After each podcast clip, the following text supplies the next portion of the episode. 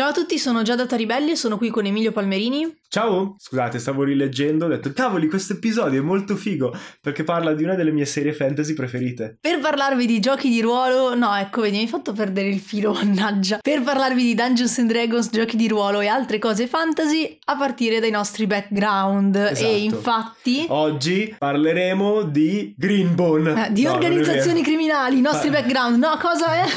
Parleremo di organizzazioni criminali a partire dall'analisi della mia serie fantasy preferita, ok, che è Greenbone Saga. La ok. storia di questa famiglia criminale in un mondo alternativo, ma simile comunque alle Filippine o eh, zone orientali simili, e che secondo me è veramente, veramente uno dei fantasy moderni scritto meglio. E, e niente, vedremo cosa ne verrà fuori. Ma tutto questo dopo la sigla. Dei Supernova Collective.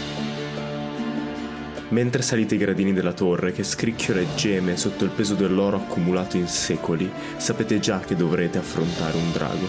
Ma questa volta sono due. E hanno un microfono.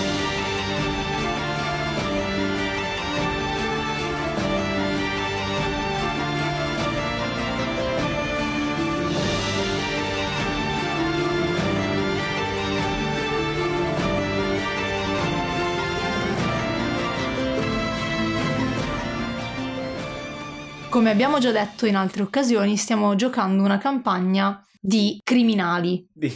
Lo- L'ha detto con la faccia tipo ratti. Sono terribili ratti. All- siamo delle persone spregevoli. Sì, fondamentalmente sì, non avete nessun motivo per essere positivi in queste campagne. Siamo delle persone spregevoli che derubano gli altri. I nani in Ma particolar con modo, stile. cioè pure razzisti. Vero, ma con stile, nel senso che appunto, no vabbè, allora c'è questa ambientazione bellissima che ha creato Emilio Giagarat, che spero riuscirà a trovare spazio sul podcast prima, o poi, nell'actual play intendo. Poi, Prima, vabbè, basta. In questa ambientazione noi siamo un piccolo gruppo di ladri che organizzano colpi e insomma fa- fanno co- derubano. derubano roba. Sì. Dove stiamo andando a parare, Giada? so. Qual è l'obiettivo di questa Ma- introduzione? All'interno di questa campagna ci sono anche altre fazioni Sì, di criminali perché Jagannath è una metropoli sì. ok, fondamentalmente. E quindi, come tutte le buone metropoli, è ad alto tasso di criminalità. Esatto, organizzata, esatto. Ve- ve- vedi città italiane? esatto. Due punti. E quindi, E quindi abbiamo fatto una prima parte sullo stealth e come fare cose furtive, quindi Mhm. come fare dei ladri fondamentalmente. E adesso stavo un po' riflettendo su come fare eh, un'organizzazione criminale, come costruire un'organizzazione criminale. prima di lasciarti iniziare, perché so che poi dopo parti a raffica e ci rivediamo alla fine dell'episodio, volevo ringraziare, non ricordo, scusatemi, non ricordo il nome di chi lo avesse chiesto, ma questa è una puntata ispirata a qualcuno di voi, perché a un certo punto, ormai un sacco di tempo Un fa, anno fa in pratica. anche di più, avevamo chiesto spunti per cosa portare nelle puntate e qualcuno di voi ha detto ma perché non, pun- non portate una puntata su come costruire criminalità organizzata all'interno di D&D? Quindi ecco voi servito sul piatto d'argento, grazie mille per l'ascolto, vai Emilio. Allora, questo episodio è anche intitolato Greenbone Saga, che in italiano non so come verrà tradotto perché non è ancora stato tradotto, ma è una saga fantasy uscita da poco, scritta da Fonda Lee, eh, una delle più belle saghe fantasy degli ultimi anni. Io mi entusiasmo facilmente per i fantasy che leggo, ma questo è proprio un altro livello. È ambientata su quest'isola che si chiama Janloon. Le pronunce nelle lingue che non sono l'italiano di sicuro non le azzeccherò mai, ma e spesso anche in italiano. Eh, ma su quest'isola in pratica c'è un'organi- due organizzazioni criminali in lotta per il controllo eh, dell'isola e di questa città, della capitale dell'isola. Sono più clan in realtà, però fondamentalmente legati a questi due clan criminali in un'ambientazione che è a metà tra Shanghai, le isole, le Filippine Mhm. no, le- le- comunque dell'Asia. È un'ambientazione di quel tipo. Perché la provenienza dell'autrice trovava interessante alcune dinamiche di potere all'interno e così via. Ma quindi è una storia di organizzazioni criminali. Cioè questi due clan, No Peak e la montagna, Ok. sono in lotta tra loro. Ed è in particolare la storia di No Peak, di questo clan, che all'inizio di Jade City, il primo libro, è gestito da tre fratelli. Lan, il più grande, Mhm. che è il capo clan fondamentalmente o quello che è appena diventato capo clan Ilo il braccio armato del clan e She che invece è la, la sorella che voleva allontanarsi dal clan e poi ci viene ritrascinata dentro e sono mafiosi cioè è un'organizzazione criminale, però è loro il punto di vista. E possiamo, intanto, fin da subito in Greenbone viene tematizzata una cosa che è molto importante per le organizzazioni criminali, che è perché quell'organizzazione esiste, Mm. non compaiono dal nulla, crimini ci sono ovunque, eh, omicidi, furti, ci sono sempre, ci sono sempre stati, probabilmente ce li porteremo avanti per buona parte della storia umana, ma un'organizzazione criminale è un'altra cosa. Mm. È un'entità solida che comprende tanti membri e quindi è una motivazione per cui non è stata smantellata. Nel caso di Greenbone Saga è perché ehm, ci troviamo in una situazione post-coloniale, c'è stata una guerra mondiale e durante questa guerra mondiale Janloon si è liberata grazie a questi due gruppi di guerriglieri, No Peak e Montagne, Mountain, no? Che poi sono diventate organizzazioni criminali perché radicati nel combattimento partigiano dell'isola con legami nei villaggi e così via hanno preso il potere. Mi ricorda terribilmente una storia molto vicina a noi. Sì, tra l'altro anche Tipo Italia, tipo seconda guerra mondiale, Sì. tipo mafia, ok. C'è la differenza che in- i- arriveremo poi alla parte fantasy, ma in Greenbone Saga eh, No Peak e Mountain sono, eh, non hanno mai dovuto lasciare le armi, Mhm. mentre invece i partigiani italiani sono stati costretti dall'avanzata del- degli alleati a disarmarsi e smantellarsi. Sì, no, io... Quindi- sì, so che parlavi della mafia, Mhm. però le- diciamo che è meno netto il legame Ok. rispetto a com'è in Jalun. Però la primo dettaglio interessante, cioè c'è una motivazione fortissima per cui l'organizzazione criminale esiste e perché hanno più potere dell'entità politica che governa di nome il paese. Ed è una cosa che spesso viene glissata, no? Anche in ehm, Bastardi Ah, ok. Gentiluomini, no? Nella saga, non, c'è la città di Camorra, anche lì Sì, la fantasia nei nomi. È una città criminale, fondamentalmente, cioè metà della città è legale, l'altra metà è criminale, però non ti spiegano bene come, cioè viene dato per scontato che quello è il mondo in cui vivi. Invece, secondo me, è molto importante quando costruite seguire la strada di Greenbone e fare questa forte motivazione, soprattutto se l'organizzazione criminale è quella in cui giocheranno i vostri giocatori. Poi per le altre potete anche inventarvi cose meno forti, però quella c- centrale, fondamentale, secondo me, è fare una cosa del genere. L'altra cosa interessante è che i personaggi sono estremamente ben sviluppati in Grimbon. Lan è il tipico eh, persona forte che si è preso sulle spalle la responsabilità di questo cambio generazionale all'interno del clan, perché il nonno è ormai eh, anziano, la demenza senile, non riesce più a controllare questi poteri magici che loro usano durante il combattimento, quindi non può più essere capo clan e il potere è passato a Lan. Quando passa il potere si porta con sé tutta una serie di temi che sono radicati ancora di più con le organizzazioni e questo è quello che dovete costruire se volete fare un'organizzazione criminale, perché è una relazione individuale, si basa su persona che conosce persona, non può essere soltanto come molte volte anche in Dungeons and Dragons che ci sono i cultisti dei draghi e c'è un'organizzazione gerarchica e sembrano un gruppo militare. Queste sono persone che hanno deciso di dedicare tutta la loro vita e non li sto esaltando, però di fatto psicologicamente se ci Mm. pensate così, no? Tutta la loro vita a fare del male agli altri fondamentalmente o un danno nella società in cui vivono, anche se in Green Bone è meno netta come cosa, perché essendo stampo mafioso si presentano come quelli che tengono insieme lo Stato e lo preservano Mhm. dalle influenze straniere, però comunque hanno dedicato tutta la loro vita a quello e quindi hanno un forte legame familiare. sì. Eh, ho sentito la- l'autrice parlare di come si è ispirato a Il Padrino, Mm. eh, Greenbone, però come sia per l'ambientazione asiatica sia per la storia che lei voleva raccontare non c'è questo rapporto conflittuale con la generazione precedente Mm. che invece è tipica del padrino e questa è un'altra cosa che userei nella vostra organizzazione. Com'è la relazione tra le generazioni? Cioè a capo dell'organizzazione chi c'è? Chi ha il rispetto? Perché ha il rispetto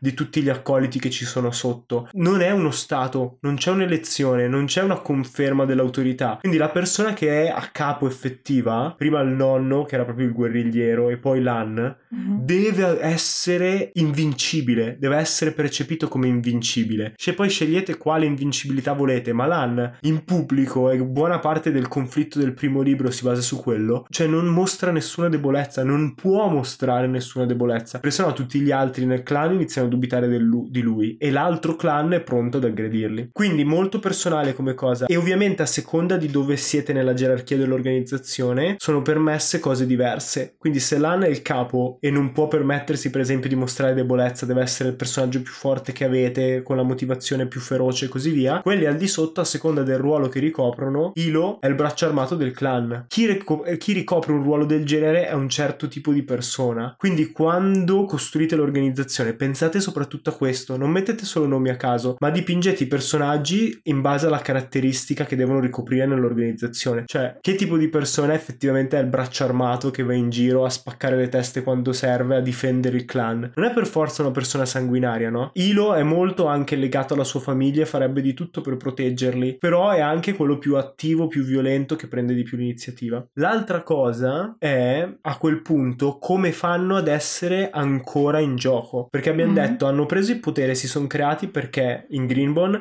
erano i guerriglieri, quindi sono riusciti a presentarsi come quelli che proteggono il paese dalle, dal dominio straniero e hanno preservato la indipendenza di Janlun, no? Però poi il problema è questo che chiunque ha interesse a smembrarli essendo criminali non hanno una tutela legale. Quindi quando costruite un'organizzazione criminale dovete pensare ok, come si difende? Ok. L'esempio in Greenbone è che le due organizzazioni criminali, No Peak e Mountain, mm-hmm. hanno lo stretto controllo della Giada. Ok. Perché tutto il sistema di magia di Greenbone si basa su questa Giada, proprio la pietra preziosa, non la mia co-conduttrice, eh, che dà poteri eh, biocinetici, bioenergetici a chi la indossa se appartieni a queste particolari stirpi. Riescono a deflettere proiettili, riescono a percepire le, le intenzioni degli loro avversari, riescono ad accelerare come si muovono, riescono a diventare estremamente forti, estremamente resistenti, a guarirsi più rapidamente e così via. Quindi, perché tutto il resto del mondo che aveva comunque interesse a forzare e a distruggere la montagna No Peak non ci è riuscito perché i loro guerrieri hanno accesso a questa giade e sono gli unici al mondo. Tra l'altro, buona parte del conflitto della saga è molto interessante perché una delle nazioni straniere inizia a produrre una giada sintetica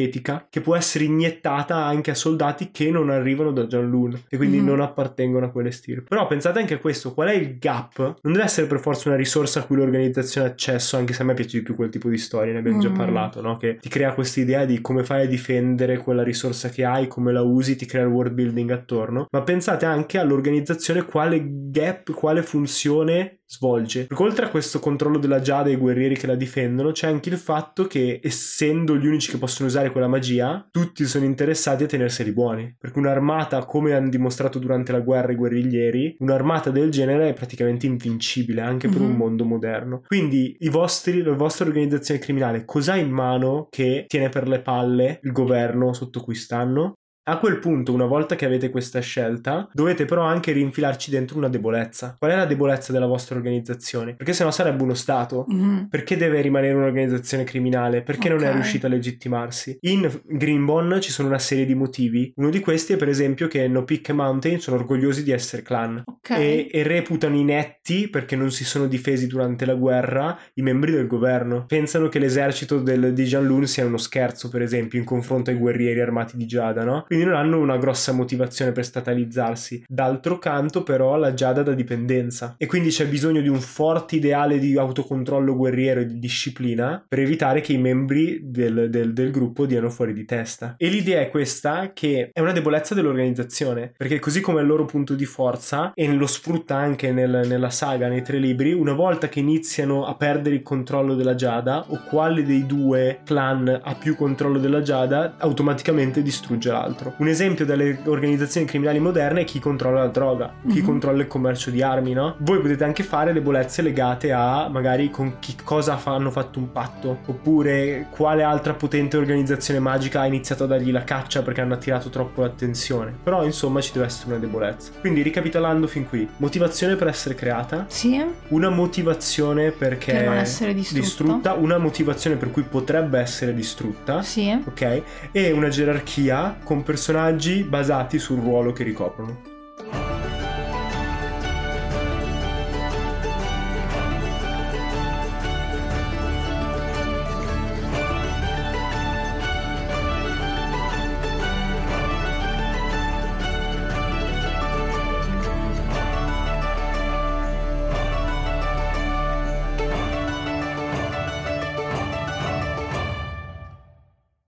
Robe dell'altro mondo, pensò Sara vedendo la carrozza guidata dalle Lynx Owl volare via. Con lo sguardo in alto osservò la flora e la fauna intorno a sé. Notò con grande sollievo che erano tutto sommato simili a quelle terrestri. Il fogliame era verde, tra i rami svolazzava libera una moltitudine di uccelli e l'aria aveva un profumo balsamico, intervallato da note floreali e selvatiche. Anche il cielo era molto simile al suo omologo terrestre, ceruleo come il mare di Murtas, molto luminoso e senza nubi. Tentò di scorgere Sobi e Antelios, ma non ci riuscì. Fu solo dopo qualche minuto, quando giunsero a una piccola radura, che Sara li vide. Sobi appariva molto più grande e dalle tonalità più scure rispetto al sole terrestre. In quel momento era di un arancione mandarino molto gradevole alla vista. Ci mise più tempo ad individuare Antelios. Lo trovò più in basso, non molto sopra la linea dell'orizzonte, una sfera violacea, a metà tra l'ametista e il malva, poco più grande della luna. Scorse in lontananza il versante di una montagna, verdeggiante alla base e innevata in punta punta. Intravide anche bagliori violacei qua e là, ma non riuscì a capire se fossero riflessi di Antelios o le tanto desiderate cascate di antimonio che non vedeva l'ora di vedere. Stivia, da cui abbiamo appena letto un estratto, è il primo libro di Alberto Cantarello, il nostro sponsor. Come avrete sentito dalla descrizione, è un libro fantasy con tante creature fantastiche, ma anche un mondo ben costruito e basato su alcuni principi pseudoscientifici comunque un po' più bilanciati rispetto al solito tipico fantasy. Se vi va di leggerlo, potete acquistarlo dal link in descrizione o cercarlo scrivendo Stibia in qualsiasi motore di ricerca ricerca.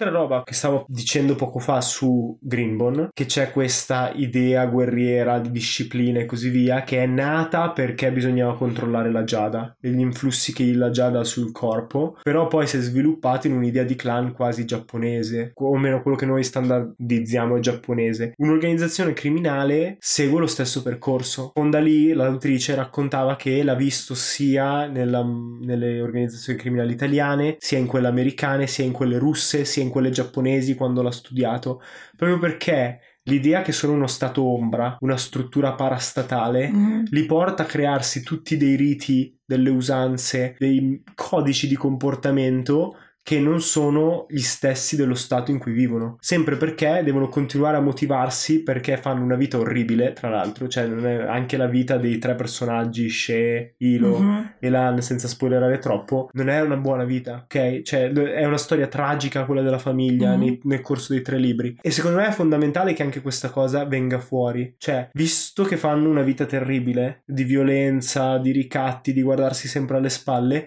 qual è il codice di lealtà, indipendenza? Indipendenza, libertà che si sono costruiti al di sopra per mm. continuare a digerirla. E ovviamente se è una storia tragica la portata a quegli estremi, ma anche in una cosa come Lupin, che, che è un po' anche l'organizzazione criminale comica che mi viene in mente, Lupin e la sua mm. banda, no? Eh, come si chiamano? Gamon. Sì, anche se cioè, lì è proprio una banda, non è un'organizzazione. Sì, però alcune cose si possono già vedere nel fatto mm. che eh, si costruiscono tutte queste idee che loro sono i ladri migliori e che fanno sempre colpi improponibili quando però non gliene va mai bene nessuno, no? Quindi c'è questa sempre un po' di discrepanza tra come si vedono le persone all'interno e quale codice accettano di partecipare e come all'esterno è il mondo e la mm. loro situazione. Ma mentre dicevi tutte queste cose di Greenbone, facevi questa analisi, a me è venuto in mente un libro che ho letto per sociologia all'università che è di un saggio di Sales, Storia dell'Italia mafiosa, mm-hmm. e cioè praticamente questo, eh, cioè sì. proprio spiccicato, uno, uno, sì eh. sì, uno a uno. Sono casi di evoluzione convergente, mm-hmm. se guardi magari si generalizza troppo, però ci sono pressioni su gruppi di popolazione simili in situazioni simili che portano a una resistenza di tipo criminale organizzato a uno Stato che viene percepito come invasore. Mm-hmm. E mi viene in mente anche per aggiungere una cosa, provate a pensare anche a come alla, al meccanismo di aggregazione produzione, cioè a come aggregano nuovi eh, sì, membri. come portano all'interno, sì, ci sta. Sì, mm. perché in Greenbone non ci ho fatto molto caso perché è per nascita, è per sangue. Mm, eh, C'è solo un personaggio che però anche lì era, era per metà. Mm-hmm. Sì, poi bisogna, cioè dovete anche capire a che, in che momento del suo ciclo evolutivo è l'organizzazione, cioè se è nata da poco si sta ancora consolidando, quindi magari cerca di espandersi e quindi cercare nuovi membri potrebbe essere eh, una cosa buona, oppure se è già consolidata e quindi anzi è un rischio rischio ricevere nuovi membri perché, Sì, perché preferiscono potrebbero essere, più essere- esclusivi ed essere più sicuri che appunto le tradizioni tramandate di padre in figlio e di madre in figlia vengano rispettate e così via. E ricordatevi di rispettare la terza legge di Sanderson, che è prima di aggiungere riusate. Mm. Quindi se riuscite a trovare una risposta, come la guerra per Janlun, che risponda a più cose, e ti dà la motivazione, no? Sono guerrieri, usano la giada e quindi la disciplina e quindi è, viene mol- tutto molto più coeso e l'organizzazione sembrerà funzionare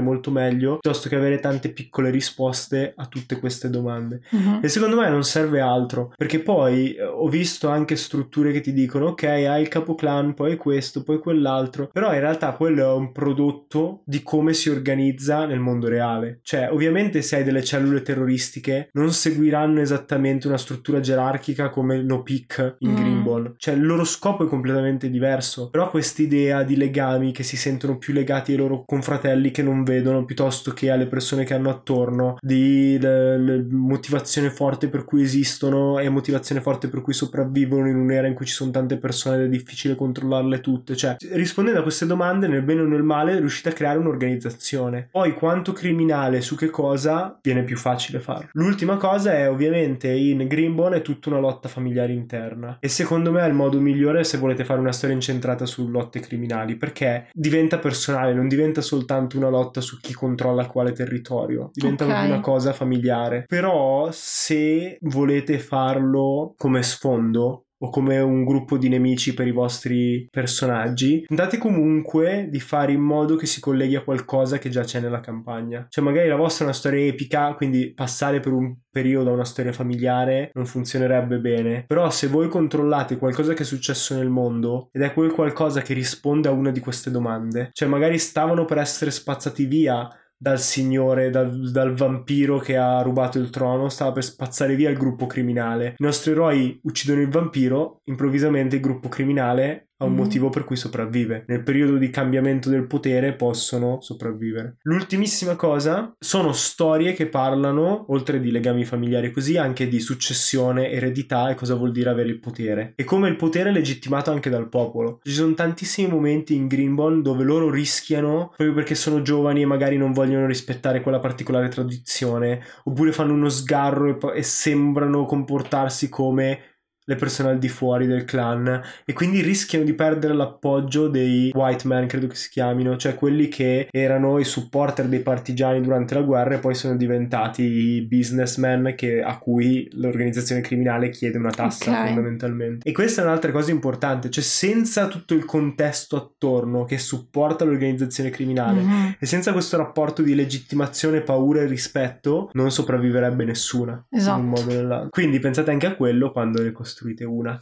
Come sempre vi aspettiamo sul server Discord di Non Dire Draghi che lasciamo qui in descrizione per eh, discutere rispetto a tutto quello che è stato detto in questo episodio, in particolare vi aspetta Emilio e, E tutti gli altri della sapere- community. Perché ho deciso che la domanda ve la metto qui adesso, quindi fatemi sapere come avete usato le organizzazioni criminali nella vostra campagna. Condividete un po' con la community cosa vi viene in mente, cosa vorreste provare e così via. Per questo lunedì è tutto. Se volete sostenere il podcast potete seguirlo semplicemente o condividerlo. Con, eh, so che lo fate già molto, ma eh, è sempre utile ricordarlo. E se vi piace l'Actual Play, abbiamo, stiamo andando avanti con Storie di Vapore, la nostra campagna di Actual Play ambientata in un mondo del 1900 con mostri, magia e cose fighe. eh, ma l'abbiamo spostato sul suo canale dedicato. Quindi cercando Storie di Vapore o guardando il link in descrizione potete trovarlo e, e ascoltarlo. Mettete segui così Mettete sostenete da subito quello. anche quel podcast. È veramente utile per come funziona l'algoritmo di Spotify e compagnia. Quindi, cioè, per voi basta cliccare un pulsantino, per Mhm. noi è un grosso, grosso, grosso aiuto. Per tutto il resto ci sentiamo il prossimo lunedì su questo canale perché il lunedì non è mai stato così avventuroso. Oh, questa è venuta bene.